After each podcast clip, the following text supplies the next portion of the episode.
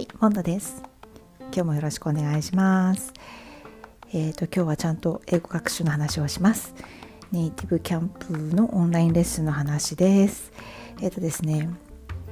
最近はえっ、ともうほぼ予約してレッスン受けています。なので、うんやっぱ金額的にはねどうしても毎月えー、と基本基本料金プラス、えー、とその予約料金なので、まあ、結構いい金額になっちゃう、まあ、倍ぐらい。1万5000円ぐらいになっちゃうかなっていう感じですね。もう本当私ケチでお金のことばっかり考えてるんですけど。なんですけどやっぱりなんか時間がもったいないなと思ってやっぱりあの今すぐレッスンでもいい先生に当たったりお気に入りの先生がこうたまたま空いてるってこともあるんですけどなかなかそういうケースもなく、えー、と一応評価が5の先生でもやっぱちょっと合わなかったなとか評価が5の先生でもちょっとやっぱばらつきがあるんですよね。こればっかりは何とも言えないんですけどなのでやっぱりあこの先生はっていう私もやっぱもう時間無駄にしたくないっていうかぱ時間お金より時間の方が大事だなっていうふうに最近最近もう本当にこんなに人生長いこと生きてて今更なんですけどやっぱり、えーと、時間の方がやっぱもったいないなと思って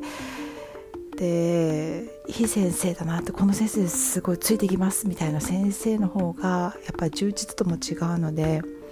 やっぱここはもう一つ予約でっていう感じでもう今はほぼ予約です。で予約だとその時間までに席つかなきゃとかっていうその時間に区切られてんでそのお尻が決まってるんでそれまでになんかこうやらなきゃいけないことを全部スパッとやってしまうっていうなんかまあそういうメリハリにもなるし、まあ、その時間に座ってでレース受けるっていうそれもやっぱりあの時間が決まってる方がなんかリズムが取りやすいっていうのもあるしあとは先生をこう自分でゆっくり、えーと、検索できるっていうメリットもあります。でまあ教材もその時これがいいかなあれがいいかなっていうふうにあのゆっくり考えてじゃあ先生とはこの辺でこういうやり取りしようかなどうしようかなとか、まあ、予習もしたりしなかったりしない方が多いかな。もうだんだん面倒くさくなってきちゃって予習をしないで 入ったりするんですけど。でまあ復習はだいたいその音声を聞いたりしてもうすっごい恥ずかしいですけどやっぱりいい先生のレッスンって音声で聞くとあやっぱりこれはいいこと言ってんなっていう音があのやあの、うん、復習になるっていうかでレッスン中にちゃんと聞き取れない適当にうんうんって聞いてることもあるんで。あれなんか会話噛み合ってなかったなって思った時もその録音を聞いてああこういうこと言ってたのねってめっちゃ勘違いしたなっていう。あの実生活で英語あの勘違いしてるともうめっちゃ恥ずかしいってもう思い出すたびにうーってなるんですけど、まあ、レッスンは先生もあの慣れてるっていうかもうそもそも先生と生徒っていう関係なんで間違えることも織り込み済み勘違いすることも織り込み済みだから私も間違えてもそんなにいいってなんないし勘違いしたところで、まあ、実生活では何の問題もないっていうかもうどうでもいい話についてどうでもいいことを喋ってるんで私もあの本心じゃなくっても、えーと、息子とか夫とか友達の話をさも自分が体験したかのように話すってこともありますしだからといって別に別にねあの英会話の練習をしてるので真実を語る必要ないので、まあ、そういうのであの適当に語ったりとかしてるんで。まあ、別にあの実生活に響かないっていう点でいくらでも嘘ついちゃうし、まあ、いくらでも間違えちゃうし恥ずかしい思いしても別に何の問題もないって誰にも迷惑かけないっていうなんかすごく気が気軽でいいですね。であのー、そう最近めっちゃくちゃお気に入りでめっちゃくちゃいいなと思ってる先生がいらっしゃるんですけど、まあ、若い女性のフィリピンの先生なんですがあのカウンセリング先月かな？のカウンセリングの時にご紹介いただいてへえと思って。まあまあ予約埋まってるんですけどそんなびっちり埋まってるってわけじゃなくってまあまあ埋まってるって感じなので、まあ、まあまあ普通にいいんだろうなと思って普通に予約して1回受けたらゲーと思ってめちゃくちゃめちゃくちゃいいってなって、まあ、他の人にとってそこまでいいんじゃないのかもしれないんですけど予約の埋まりぐらいか埋まり具合から考えると。めちゃくちゃ埋まってる先生でもうんっていう先生もいるしだからその辺のさじ加減はよくまあうん私が万人受けする先生がちょっと苦手っていうのはあんのかな。でもいい先生はねなんかすごいいいんですよね。すっごい埋まってる先生予約したらやっぱり良かったっていうこともあるんで。その辺がちょっと難しいですね。まだ、うん、皆さんに発見されてないだけなのかなっていう気がするんですけどまあね予約いっぱいじゃなかったらいっぱいじゃなかったでなんか寂しいなって感じもするんですけど私だけのものっていう感じもするし すごいもう不思議な不思議な気分ですね。これもなんか一種のこう推しみたいな感じなんですかね。はい。でえあ違うんです。そんな話じゃなくて。その先生のレッスンがすごい良かったんですけどあの、別に頼んでないんですがめちゃくちゃ発音についてよく聞いてくださっててであのデイリーニュース受けてるんですけど、まあ、主に。で記事の本文をあのリリードアウトかリードアウトパートでまあ一通り読むんですけどそれ大体「うんよかったよかった」って、うん、特になんか気づいたことないわっていう先生が多い中その先生は必ず必ず何かいくつか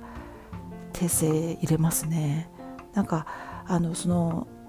えーと、発音だけじゃなくって発音がおかしいっていうだけじゃなくってリンキングここはちょっとリンキングした方がいいよとかあとこう、えーと、間を空けるところ、えーと、単語の単語ここは空いてたけどこの単語とこの単語は2つで1つだからとかここで区切っちゃダメだよねとかここは区切った方がいいよねとかなんかその、えーと、意味意味的にあの発音がいい悪いじゃなくて意味的に取るか取らないかっていうそういうことまであの指摘してくださる先生でいやめっちゃくちゃめっちゃくちゃ勉強になるって思って。で今日あの予約取れたんで受けたんですけどまたこれもすっごい細かいところであの本文の中にインクルードって出てきたんですね。含むっていうインクルードって出てきてでそれが過去形でインクルーデってなってたんですけどえっ、ー、と私インクルーディートって読んだんですね。そしたら先生が「ちょっとこれ読んでくれる?」って単語だけ取り出して読んでくれる？って言われて「インクルーディー」って言ったら「そうなのよね」って。ヨーロッパの一部ではその ED の E サウンドを E, e のサウンドを「い」って読む人もいるんだけどもしアメリカンのノーマルな発音で、えーと、発音したいのであれば ED は「え」えソフトな「え」っていうのがなんかちょっと曖昧な「え」っていうのかな。曖昧な「え」あああじゃない「え」ちょっと僕発音できないけど。だから「インクルーデ」っていうふうに「テイステとか全部私「い」ってなってて「included」とか「tasted」とか先生がなんか提供してくれたやつ単語全部「id」ってなっててそうじゃなくて「tasted」とか「included」とかって「え」えよりの「い」と「え」の中間なんだけど「え」より「え」えよりの発音にした方が、えーといいよって。であの日本人の間違いではないんだけど日本人の特徴としてみんなやっぱりインクルーディットってなりがちなんだよねってすごい日本人の特徴も分かってると思って。で他にこれもすっごいよくありがちな発音なんだけど例えばチキンキッチンとかそれもカタカナでチキンとかキッチンって書きますよね。キッチンチキンね。いいですよね。だからそれに引っ張られて多分チキンキッチンってなっちゃうんですよね。だけどえーと、ちょっとアメリカンな感じにしたいのであればチキンキッチンで A 寄りにした方がそれっぽく聞こえるよって言われてそんな細かいことよく気がつくなと思ってでまあそれが結構面白くってあなるほどねと思ってすごいなこの先生すごいなと思って、まあ、ちょっと感動したって話なんですけど こんななんでこんなに英語できるのかなと思うんですよね。まあ、たまに経歴書いてある先生の見たりするとコールセンターでやっぱりヘルプデスクとかサポートとかやってたっていうすごい鍛えられるみたいですね。なんか、えーと、前に聞いた先生はやっぱりコールセンターでいろんな鉛の英語を聞いたんであのどんな英語でも、まあ、聞き取る自信はついたねとかその時にかなり英語力ついたかなとかって言ってる先生いましたねやっぱすごいなって、うん、話せば話すほど上手になるとはまあもちろんそうなんですけどもう音声だけ聞いてると本当にネイティブが話してるようにしか聞こえないんですよね。どうやってこんなに上手になるのかなって思います。でなんかあのちょっとこう異文化の話になるんですけどえーと、フィリピンの先生って割とこうハードモードな先生も多くってまあうんそうですね。あの兄弟がすごい多いとかあとえー、っとお姉さんとかお兄さんとかところに子供がすごいいっぱいいてその手伝いに行ってるとかで自分が家事全般引き受けてであと稼ぎ頭みたいな。他の人何やってんのっていう感じはするんですけどやっぱそれだけ子供が大勢いるからもう猫の手も借りたいっていうか。で見てるとこう先生のね予約空いてるところとか見るともういつ休んでんのっていう。本当にいつ寝てんだろうどどこで寝てんだろうみたいなぐらいすっごい働いてる先生もいて。そういうの見てるとなんかすごい胸が締め付けられるような思いがするんですよね。でそんな先生となんかあのすごい前ですけど前にもこの話したと思うんですがあの私もバカなんで気軽にえー、もうそんなに英語すっごいできるんだったらアメリカに来ちゃえばもっとすっごい稼げると思うんだけどって言ったらいやそうなんだけどねってビザがね取れないのよって言われてもうガーンってなって私なんてこんなバカなんだろうと思って本当に悲しくなりましたね自分のこのバカさ加減に。でもう賄賂を渡してもお金積んでもダメな時はダメなんですって。やっぱ何がどうダメなのか分かんないんだけどビザ取るのすごく大変なんらしいんですね。でお金もかかるし時間もかかるしうん。だからこうやってフィリピンでコツコツ働くしかないのよねみたいな。そういうの聞いてるとああと思って私めちゃめちゃ恵まれてるじゃんと思ってアメリカで英語できないっつってギャーギャー言ってるの本当恥ずかしくなりましたね。はい。まああと、まあ、ちょっと話変わりますけど他の先生確かなんか、えっと、学校の、うん、学校の話になったのかな？で日本の学校とアメリカの学校と違うとか確か聞かれたと思うんですけどその時に、えっと、アメリカの学校はその住む地域によってちょっとその、えっとばらつきがあるけど日本の学校は全国どこに行っても大体あの同じような授業を受けられるところがいいところだしあともう設備もパブリックスクールだけど音楽室がちゃんとあったりあとどこに行ってもプールは必ずあるしって言ったら「えプールあるの?」ってすっごいびっくりされて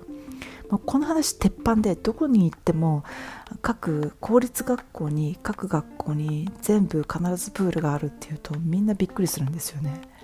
なんで？みたいな話になってで、まあ、私あの英語でそんな上手に説明できないんで、えっと、一応お茶濁してるんですけど日本はすごく災害大国なんでもうとにかくその水害水害に悩まされてるからそれで自分の命を守るためにやっぱり泳げた方がいいっていうことでプールがあるんだよみたいな話をするんですけどもともとはなんか宇和島かなんかで水難事故があったんですよね確か。高校生がえっ、と造船系の専門学校かなんかだったと思うんですけど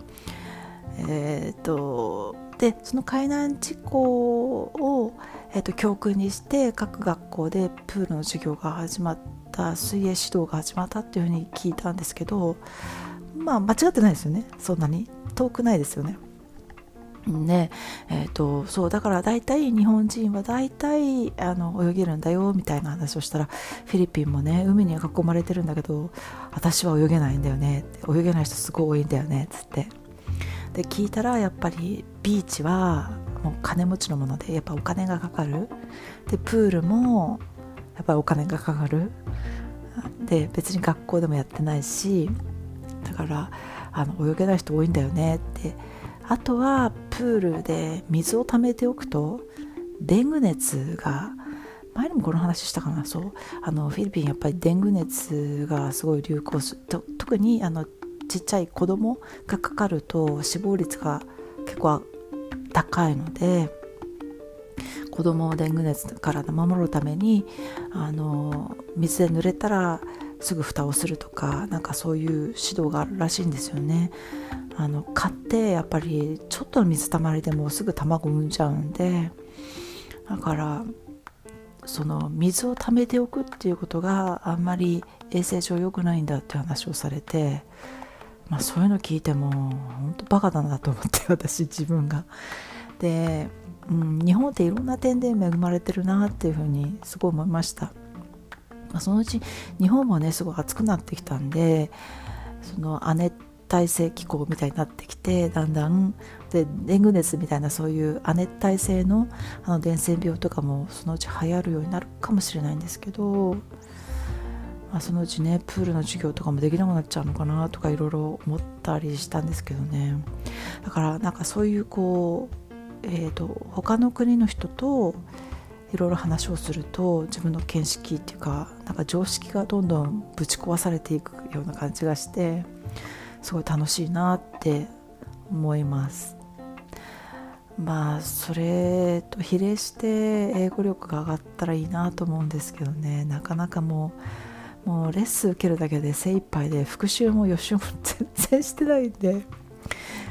まあそこが反省点なんもう面白くないんですよね。だから人と話してるのが一番楽しいからやっぱどうしてもそうなっちゃうなっていうのがあります。